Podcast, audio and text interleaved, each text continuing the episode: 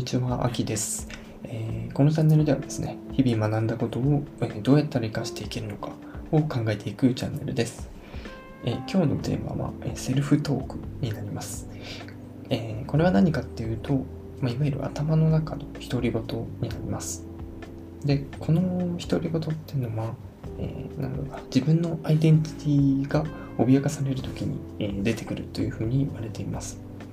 例えばですね、プレゼンで失敗してしまった時とか、会話の途中で、ま、ちょっとまずいことを言ってしまった時なんかに、あ、やべえな、嫌われてねえかな、みたいな感じに、出てくる独り言のことです。で、この、セルフトークがネガティブすぎると、まあ、健康に悪影響が出たり、まあ、行動もできなくなったり、まあ、会話もうまくいかんっていう風になってくるわけですね。まあ、この会話がうまくいかんっていうのは、えーそうですね。えー例えばそうですね、えー嫌われてるんだろうなとか思うと、まあ、自分の表情も硬くなって、まあ相手にもそれが伝わって、逆に、わ、こいつなんか嫌わ、なんだろうな、えー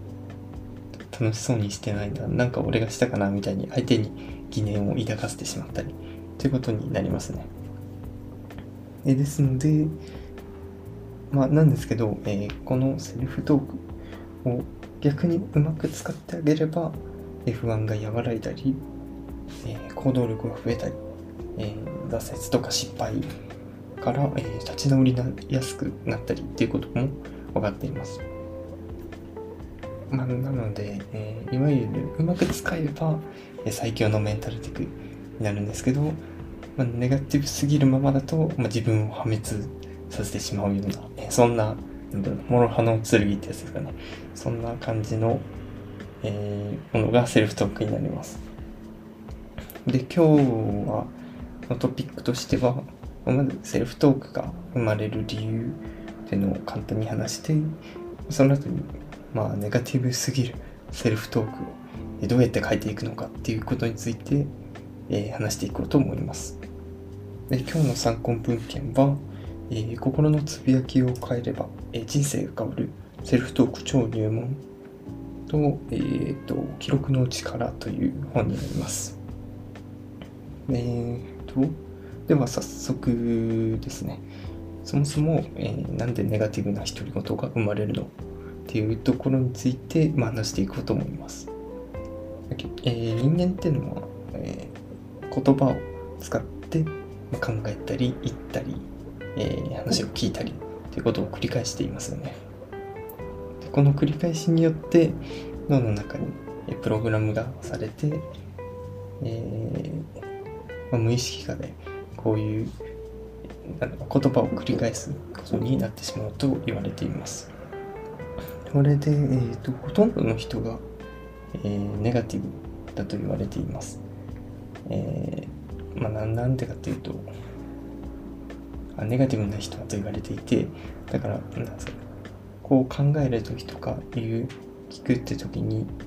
基本的に人はネガティブなことで考えてしまうっていうふうに言われています。でなんでネガティブだかっていうと、えーまあ、生き残るために、まあ、ネガティブにならないといけなかったっていうのが、まあ、多分、えーまあ、理由になります。えーそうですね。えー古代、古代ではないですけど、大昔、例えば獣が、えーいるときに、まあ、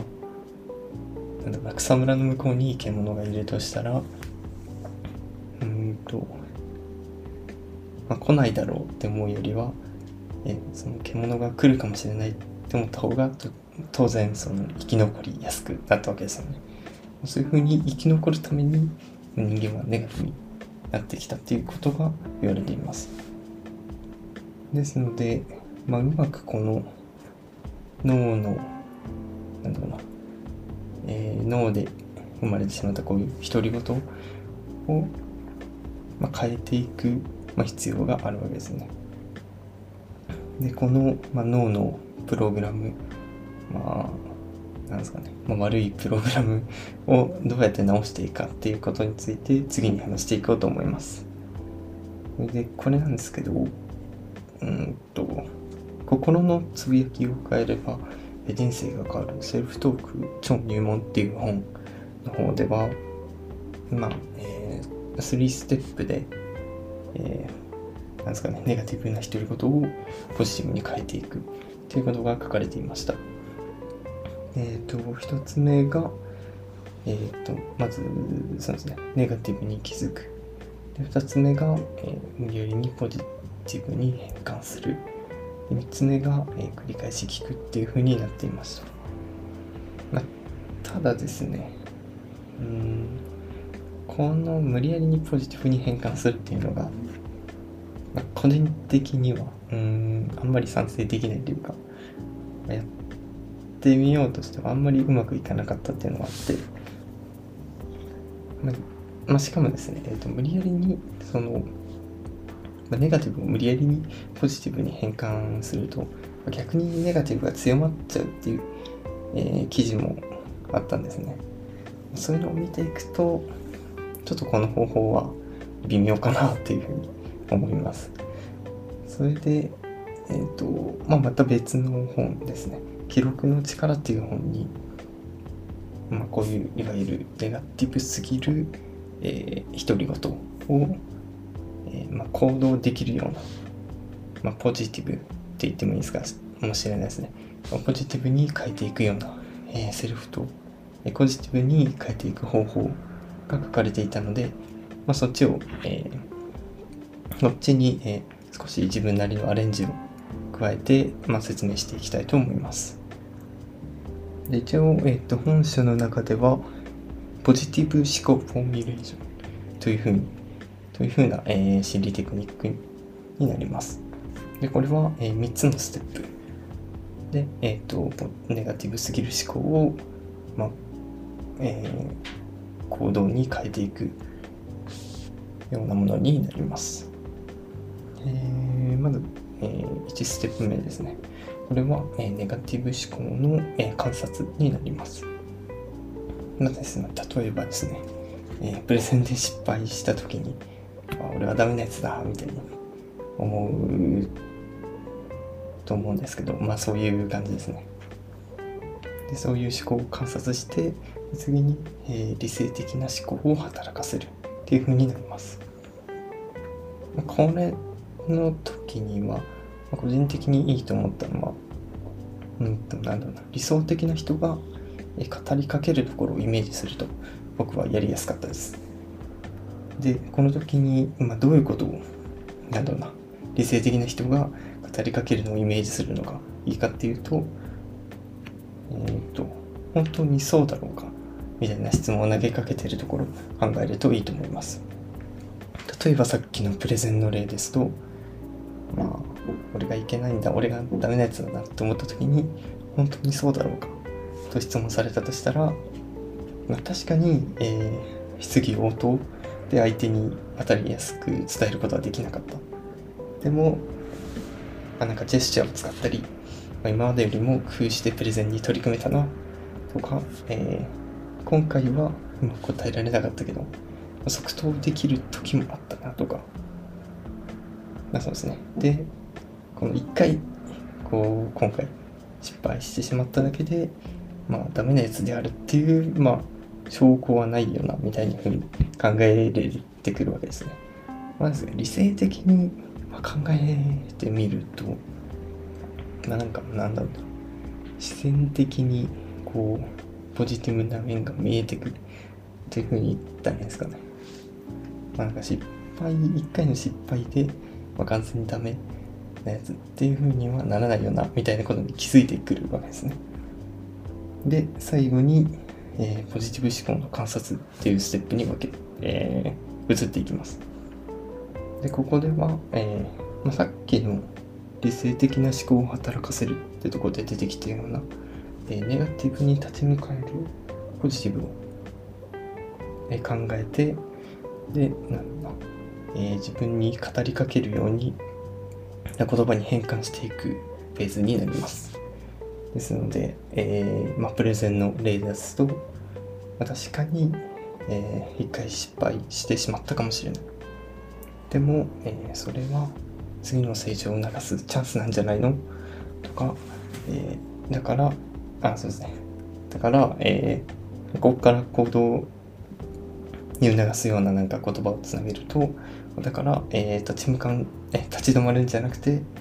まあ、次に向けて、まあ、練習したり行動していくことが大事なんじゃないの？みたいな言葉を、えー、考えていくことになります。でこれ、まあ、こういうなんですかね、えーと、理性的な思考を働かせてあげることで自然となんか、えー、前向きな言葉に変えていく。というのがこのポジティブ思考フォーミュレーションっていうテクニックになります。で、これですね、個人的になんか、えー、ポジティブにこう変えていくときに 良かったなっていうのいうのが、えっ、ー、と、まあ、3つあって、で1つ目は、まあ、行動を促すようなアドバイスを投げかけてくるイメージをすることです。で、2つ目が、えっ、ー、と、科学者マインドってやつなんですけど、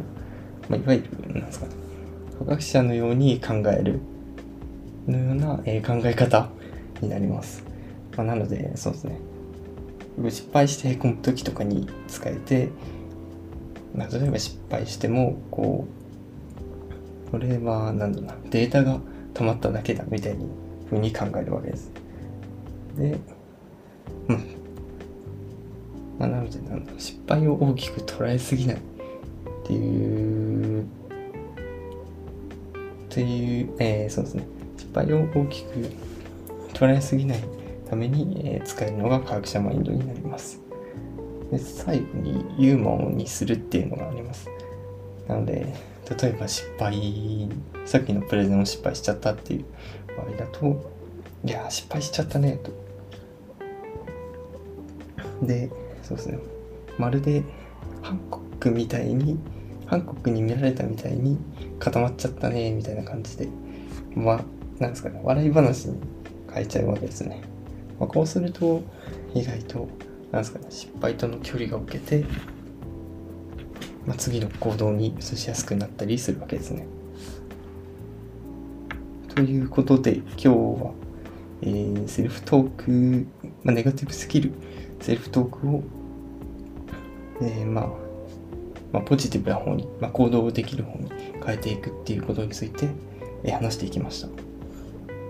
まあ結局そうですね。ネガティブすぎる時にネガティブすぎるなんか独り言がむちゃくちゃ浮かんでしまうって人にとは、えー、なんか参考にしてもらえたら嬉しいです。それではままたお会いしましょう。さよなら。